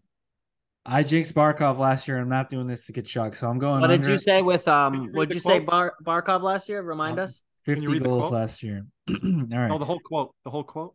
No, Bar, right, Matthew Tkachuk under 45 goals. Not- I still have him around 40 penalty minutes. I think he'll be over. I still think he's got that dog in him. And Montour's not there to be with him, so he's gonna have to step up his his fighting game. Okay, Yeah, Montour had over 100 penalty minutes. What are you saying for goals for Tkachuk? I'm going under. So right around you guys, 39 40. Okay, you're a Um, little lower. Okay. Yeah, so all of us are under on the goals. Uh, okay, Barkov, uh, Ryan, 90 points and be a top Selke uh, vote getter this season. Okay, so there's two ways to go with this. I mean, obviously he's over a point per game player. It's just, How many games? just will he stay healthy? Um, and, and then so I'm gonna say yes. I'm gonna say yes. He he does it. I think he's only done it one time, right? I Oh. believe he's done it one time over 90. Mhm. Um, so I think I'll I'll say he stays healthy this year. That's all that matters. You just basically asked me, is he going to be healthy or not? And then, um, yes, he's going to be in top five. Selke. That's the, that's probably the easiest one on this whole thing you asked. Okay, Kirby. So Ryan's on the Barkov train. That's the only one Ryan got wrong last year on the over under was on the Barkov Oh, no. goals, I believe it was. Yeah. Ryan won our over under last year. Take this to the bank. Alexander Barkov will have his first 100 point season Oh. and he will definitely be in the top five Selke. He won the Selke three years ago. Two years ago, finished third. Last year, finished eighth. A little disrespectful, but he did miss games there. So sometimes that does hurt in the ballot box. But take the over. Flip this. Alexander Barkov's first 100 point season, and Up he for it. should be nominated for the Selke. He should finish top three. Mm-hmm. For for me, it's funny because numbers wise, outside of the Selke Trophy winning season for Barkov, his face-off numbers were were were bet were better in the in the season after. His giveaway to take his takeaway to giveaway ratio was better in the 2019 season. I actually wrote an article on whether Barkov is the new standard as far as best two-way forwards. And I think there's a really good argument for it as well. And also what's really important important just like Ryan said, as far as health is important, but point pace is also important too. Because look at 2021, 58 points in 50 games in a in the 82 ga- game season. That is a 95 point pace. Right. 2022, 67 games played. He had 88 points. That's a that's a point pace of 107 in the President's Trophy winning season. And last year, he had a 94 point pace. So somewhere around there, I'm going to take the over on that and top five. And like I said earlier, as far as what he's done in his two, as far as his two way game, Patrice Bergeron's not in the mix anymore, being retired. He's Yep. over on both. And that's a narrative. That's a narrative, Armando, that happens uh, with is the beat over. writers. When a guy like Bergeron retires, they look to anoint the next guy. And, and I think Barkov's going to be in that rotation every year from here on out. Okay. I'm gonna surprise you guys here. Okay. I'm gonna say push on Barkov. I'm gonna say he gets right at 90. Push No, it. no, no, no, no, no, no, Push, no. No push. That's hard to What? No calculate. push. All right, 89 under, 89 Okay. under for Barkov, but he's still in the top five for Selke. Oh, man. 89. Man, Armand, uh, uh, David's going away I'm from doing the Barkov reverse. love I'm doing the last year. reverse jinx this year. Don't worry. All right, I see what he's doing.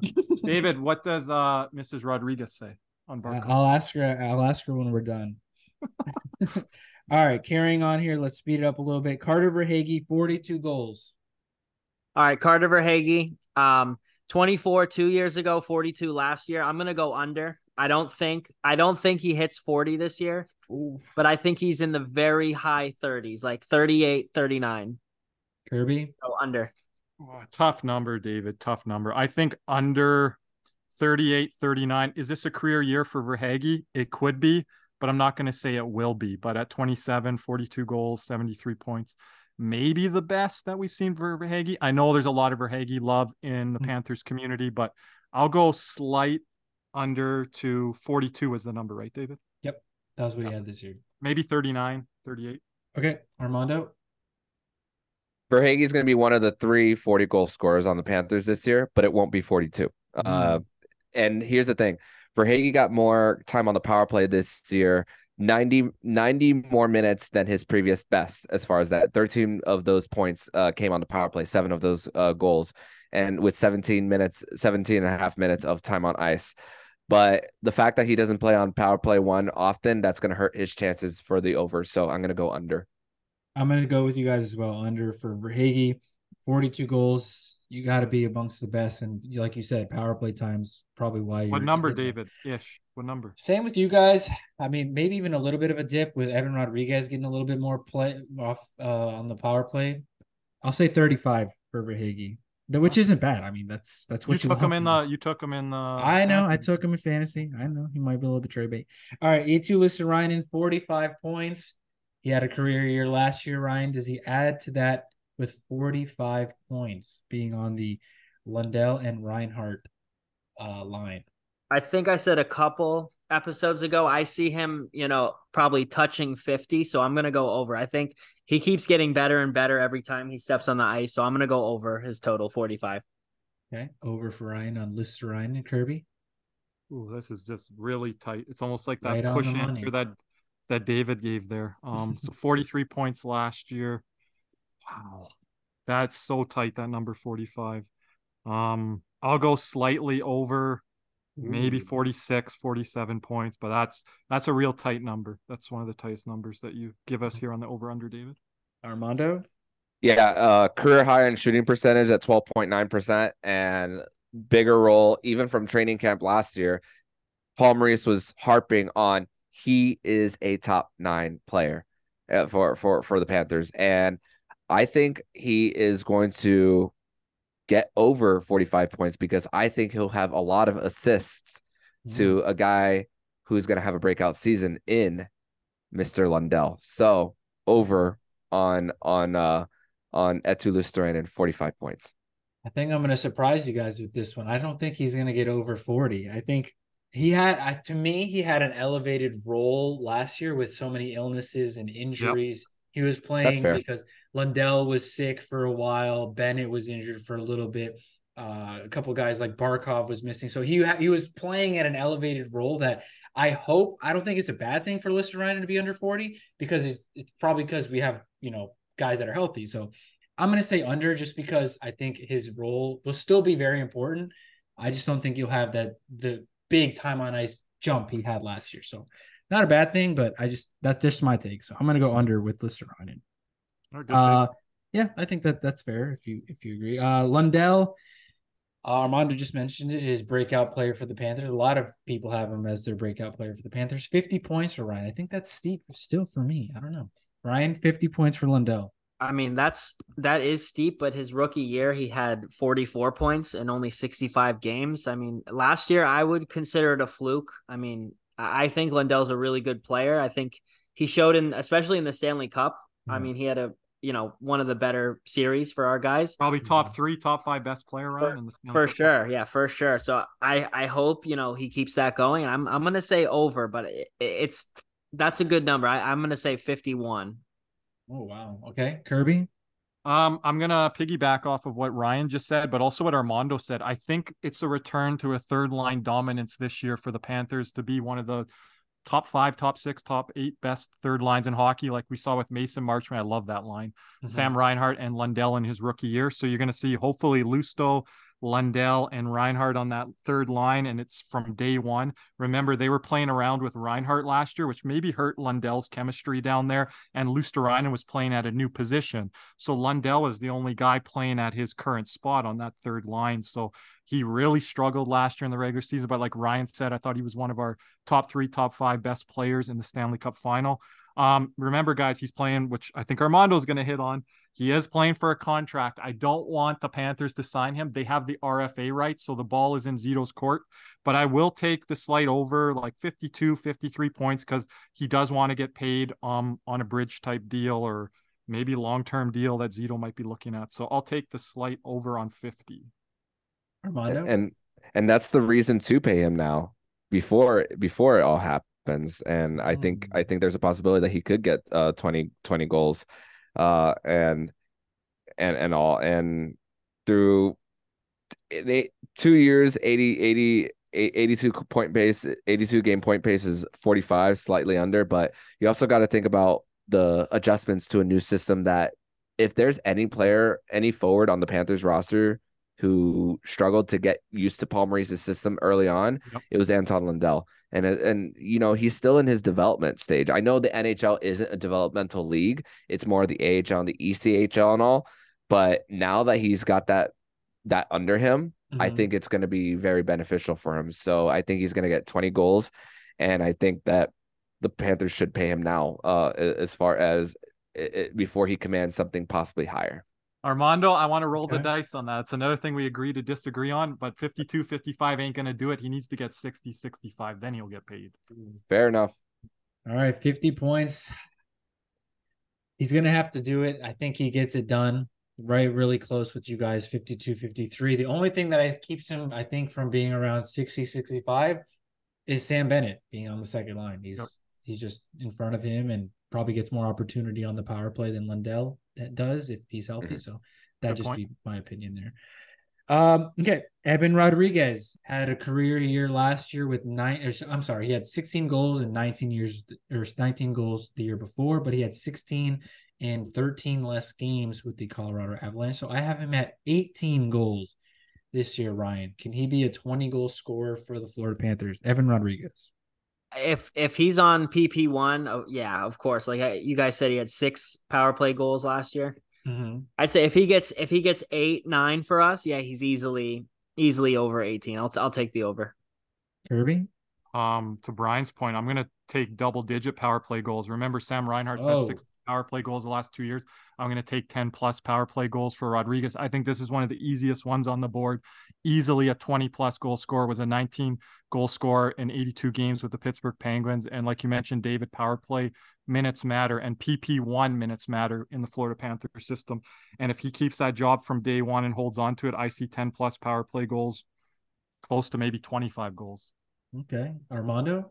Seven power play goals uh, on uh, on Pittsburgh in 2022, six last year with the with the Colorado mm-hmm. Avalanche. But like we, you said, top power play minute time time is going to really help him get to get to that number. So, and like David said, 16 um 13 less games that Evan Rodrigues played uh, in Colorado last year. So, I'm going to hit the over. I think I'm with you guys there as well. 18 seems fine, even even if he's not on PP one, he's still playing with Barkov as of right now. And his five on five play, David, which he'll he'll be yeah, well in. Yeah, yeah, he'll he'll get at least 16 minutes on ice, uh, for sure. So, yep, I'll go with you guys on Rodrigues over 18. Uh, jumping to the defensive little bit of side here, we've got Gustav Forsling 13 goals for Gustav Forsling. Ryan over under last year he had 13 right on the money, which was right a career high. Okay. Um I'm going to go I'm going to go under. I, I don't know. I know he, he's he might get some some power play time while uh, Montour and Ekblad are out, but mm-hmm. I, I I see him around 10 10 11 goals. Okay, so similar to the season before. Yeah. Okay. Kirby? So he has two career power play goals with the Panthers in three years. I don't think that's changing with OEL. Um, other options where David, you and I talked off air, maybe the Panthers, if it doesn't work with OEL, they might run five forwards out there. So I don't think they're going to go to Gustav necessarily as the second, third option to run the power play. I think it would be a five forward look with Barkov at the top. So um, I, I thought Ryan might take the over. I'm going to take the under there. And I just want to add something from one of my spaces co-host Nick. He thinks the minute deployment with the lineup that we have without Montour and Ekblad will be a lot more balanced. So even though Gustav Forsling's our status quo number one with these injuries, I think the minutes are going to be more balanced five on five for the defense as well. Because I think that's our defensive balance is a lot better than last year. Unfortunately, some people don't like to hear it, but with Radko Gudas and then especially with Marc Staal. Okay, so Ryan Kirby under Armando. I also got under because when Brandon Montour and Aaron Ekblad come back, I think they're going to be one two as far as option. I'm. You said it earlier in the podcast, uh, David, that about Aaron Ekblad being on power play when he comes back. I'm not so sure about that. Oh, no, if, no. if he is, if he is going to be, but if Aaron Ekblad is on power play too, and and and same with OEL, Gus Forsling is probably the fourth option when it comes to power play. So fair. the chances of him getting 13 goals not too high for me. So I'm gonna say under. Okay, fair. Yeah, I think I'm with you guys there. I think I might have him around nine or 10 back to what he was doing in 21, 22. Um, so yeah, I agree with you guys for sure. Um, okay, this one's a little bit of a funny one. Niko Mikkola, three goals this year, Ryan. Last year he had one. Oh no, yeah, one. I mean, he, he has five career goals. Yeah. So I'm uh just by default, I'm I'm taking the under there. Oh wow. Uh, okay. Maybe maybe one goal he'll get. Marks. How many did Marc Staal have it last year? Like four. All right, three. For Ryan is under. Kirby. Under. So Ryan's not part of the Mikkola minion. Kirby, you're all about goals. He doesn't you're take all a lot goals. of shots. He, what do you say? Five goals in his career. He's going to double it this year. He's going to have five plus. I want everyone to go out there and look up Niko Mikkola on YouTube. His goals. Some what? of those goals. He's not a goal scorer, but there's some pretty goals. He likes to activate into the rush, and we know how Bill Zito wants to f- form this team. Four guys up in the rush. Even last year, heck, with Gudas and Marc Staal. we saw five guys up in the rush. Even when Marc Staal and Radko Gudas were out there on a pairing together, which they didn't play together a lot, Armando, they'd both be rushing up the ice. I'm like, what's going on here? So Niko Mikkola, I think his skating's underrated. His finish ability, ability is underrated, and he's going to be playing with good players around him. So I'm going to take the over on that. He could have five plus goals. Yeah, and only one season where he had three goals, and that was in 2022 with the St. Louis Blues and all. Mm-hmm. And it's funny because he had a goal the other night that was off a deflection uh in the in the game against uh Na- Nashville. So, but I'm I can't see a scenario where he uh, scores three goals. But if he does, it's going to be on those weird deflections off a off an opposing player possibly that's going to get him to three goals but he's at stay as stay at home as as as they come when it comes to when it comes to uh what his position is and what his role is supposed to be as a guy who's physicality and and and and all and laying the body and, and all that stuff responsible in their own zone battling in the corners in the panthers zone and all. So i'm going to go under you're underselling him a bit, Armando. He remember he played with Adam Fox. I think he's going to think, oh, I learned a few things from Adam Fox there, and I think he's going to jump up in the rush and he's going to finish on a few opportunities. And that was three goals in 54 seasons, 54 games with um the St. Louis Blues in 21 mm-hmm. and 22 there. All right, Kirby, I'm going to go under here. I'm going to go with two. Sorry, okay, so I'm alone on an island. That's fine. That's fine. I still think he's going to be good. Just don't need him to be scoring. Tkachuk will steal him because you're going to be six inches from the going in. He's All a right. big boy. There's going to be a lot of pucks going off him. Brandon Montour, obviously, you know he's going to be on IR to start the season. Went from 73 points.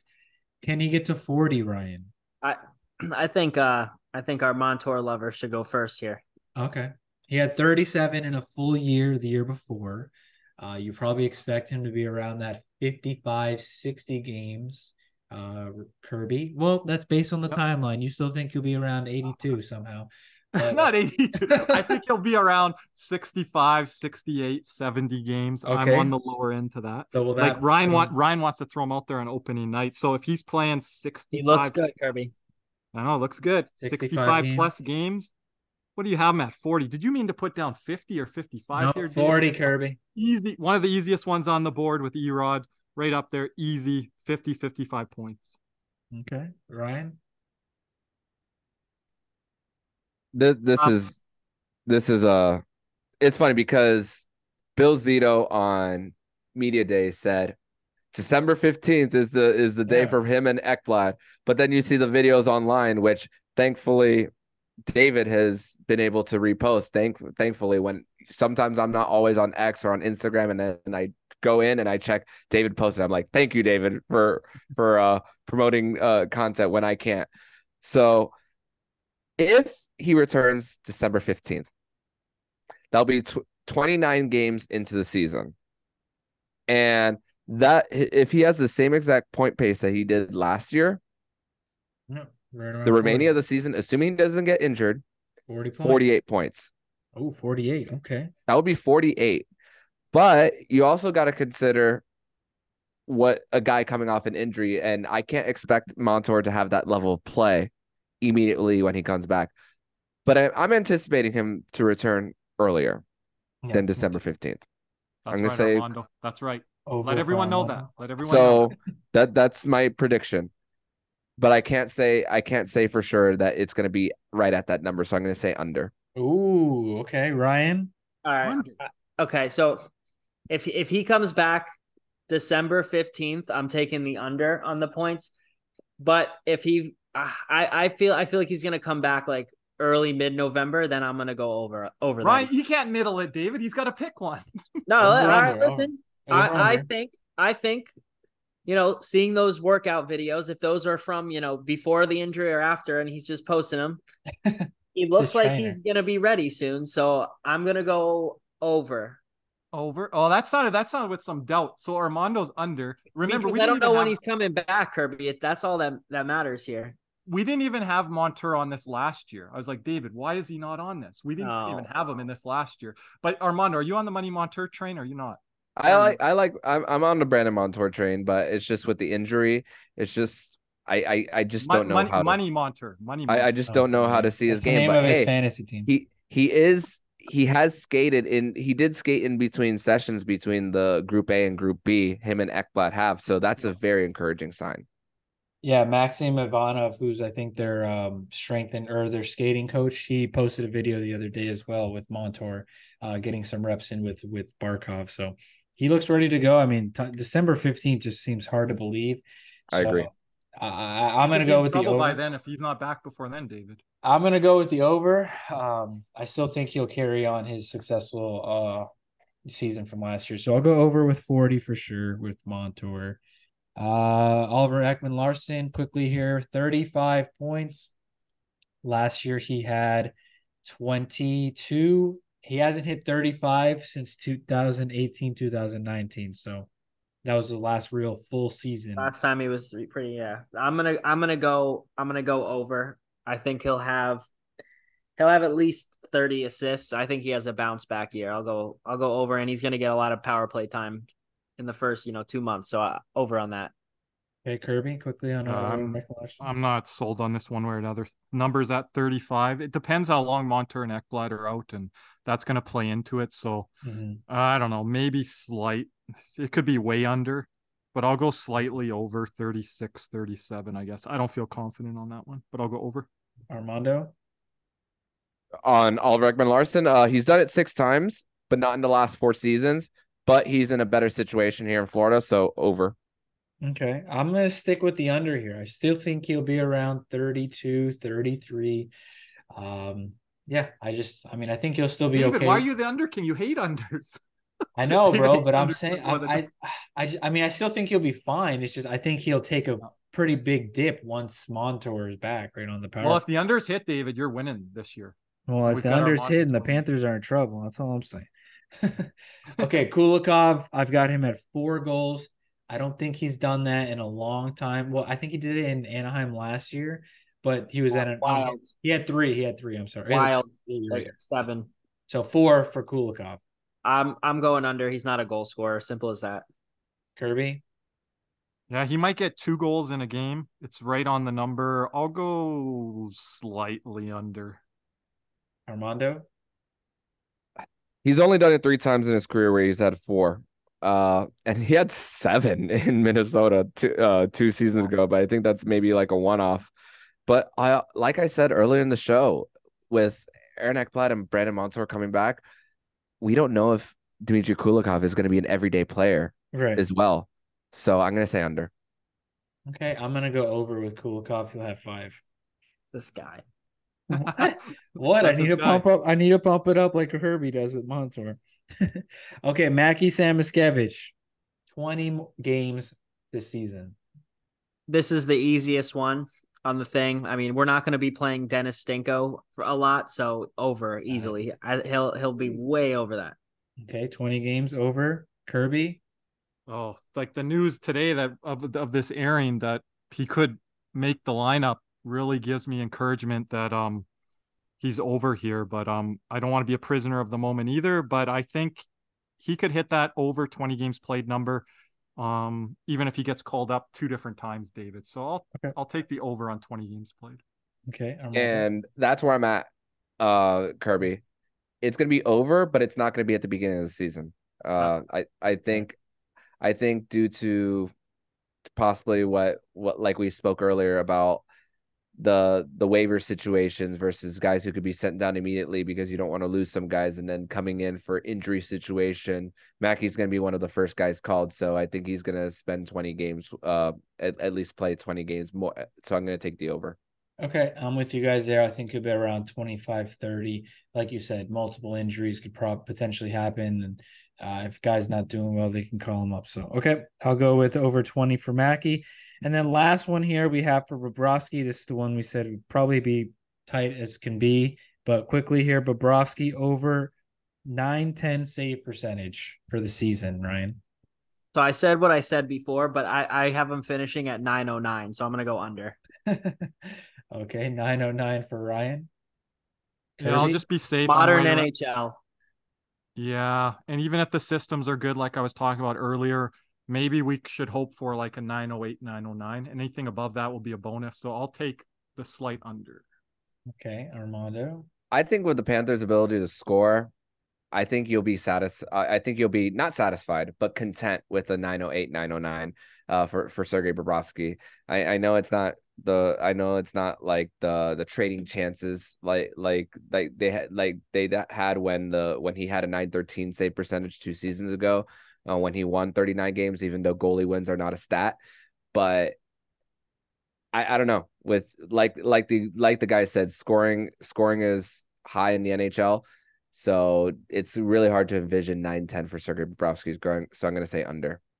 Yeah, that one was as tight as can be. I know he he did it like the year before, like you guys mentioned, and then the year before that, he did it every year except for one year while he was in Columbus. So yeah, we know those Columbus teams were just built very good defensively. So I just still don't don't think the team in front of him and like you guys said, just the the NHL nowadays is more scoring and more power play opportunities. So I'm gonna have him a little bit under, uh, like around 906, 907, which I still think is is very comparable for what uh, he'll he'll be able to do. So David, yeah, I'll that try- wraps up I'll the over unders. Yeah, I'll try to record these and tweet it out like I did last year. So get it Okay. out to everyone, unless you have it recorded. I don't know if you do there, but um, just wanted to add quickly here from my Spaces co-host. They I threw some names at them, and they gave me different names back. Some that we didn't include on the over under this year, like Sam Bennett and Sam Reinhart. We didn't include the Sams this year, which I believe we did last year. I was way over on Reinhart last year, which I that was my big L. But Right. uh, one of my co-hosts, Lex, she has Tkachuk at 115 points. She has Verhaeghe at 75 points. Cody, my main co-host on Spaces, has E2, his boy, at 40 points, and he has OEL at 35 plus points. Vince has um, Sam Reinhart at 75 points and Anton Lundell at 50 points. And finally, uh, Nick has Erod at 20 plus goals. So he's on that with me, my train of thought there. And Bennett at 50 plus points, which, you know, Hmm. that number was hard last year where we kind of envisioned Bennett around that high 40s, low, or sorry, high 40s, low 50s. So Yeah, he's gonna be of have to be healthy to get to that for sure. So yeah, thank you, Kirby, for sharing those. And yeah, that wraps up our over unders, boys. And I know it's been a long, long night and it's been a while since we recorded. So, you know, I figured, hey, we need to make up for some time lost. And thank you, Armando, again for joining us. Uh obviously great to have you on here and hopefully to have you back again one day soon and hopefully join you on one of your episodes as well. So Ryan, Kurt, or no, Armando. Before we, we you you leave, any any social medias or anything you want to plug before uh, we wrap up here, my friend? Yeah, uh, like the like, I, I'm sure we have some a lot of people who have t- um, tuned in to your show ha- have also tuned into mine. But in case the the people who have not who are not familiar with the podcast, it's called the Locked On Panthers podcast. And like I said during my appearance on Panther Prairie during the playoffs, I emphasize the Florida really huge because when you type a Google search and something Panthers, it does the Florida Panthers is not the first thing that comes up. It's Carolina Panthers. So when I introduce it, you'll hear Locked On Florida Panthers podcast, and that is by design. So Locked On Florida Panthers podcast on Twitter at LO underscore FLA Panthers on on on Instagram as well at LO underscore FLA Panthers as well. Me, myself personally at Mondo Man 12 and Locked On Panthers is on YouTube as well. We are trying to get to 600 subscribers there before opening night. So thank you guys for having me on. Sounds good, Armando. Thank you again for taking some Thanks for time joining. from your Thanks, busy schedule. I know with a lot of preseason games coming up, you're going to have a lot of wrapping up episodes to do, and obviously, like we said at the at the start, ten to nine days whenever you guys are listening to this episode from the start of the regular season.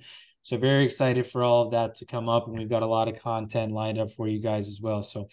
Armando, Ryan, Kirby, any last things before we head on out? It's been a long night, and I know you, uh, you guys are great. Ready for Uh, bed. also, uh, check out my work at the Hockey News, where I will be. I, I am writing with uh, David Dwork as well. And for any Florida Panther fans who will be at at on t- at Tuesday's uh, preseason game between the Florida Panthers and the Tampa Bay Lightning, I will be there, and I will be likely setting up an intermission meetup for, with some fans.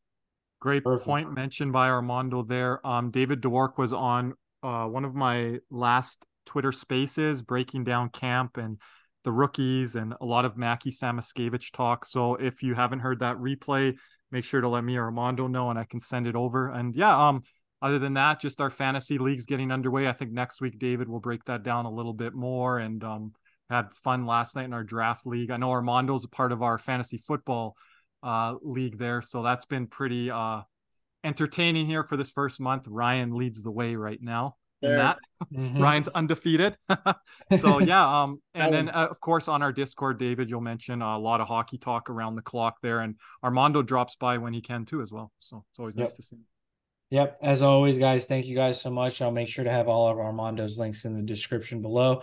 So until next time, guys, I appreciate y'all for listening. Likes, reviews, and comments are always appreciated. And until next time, as always, vamos gatos and let's go Panthers. Go Cats.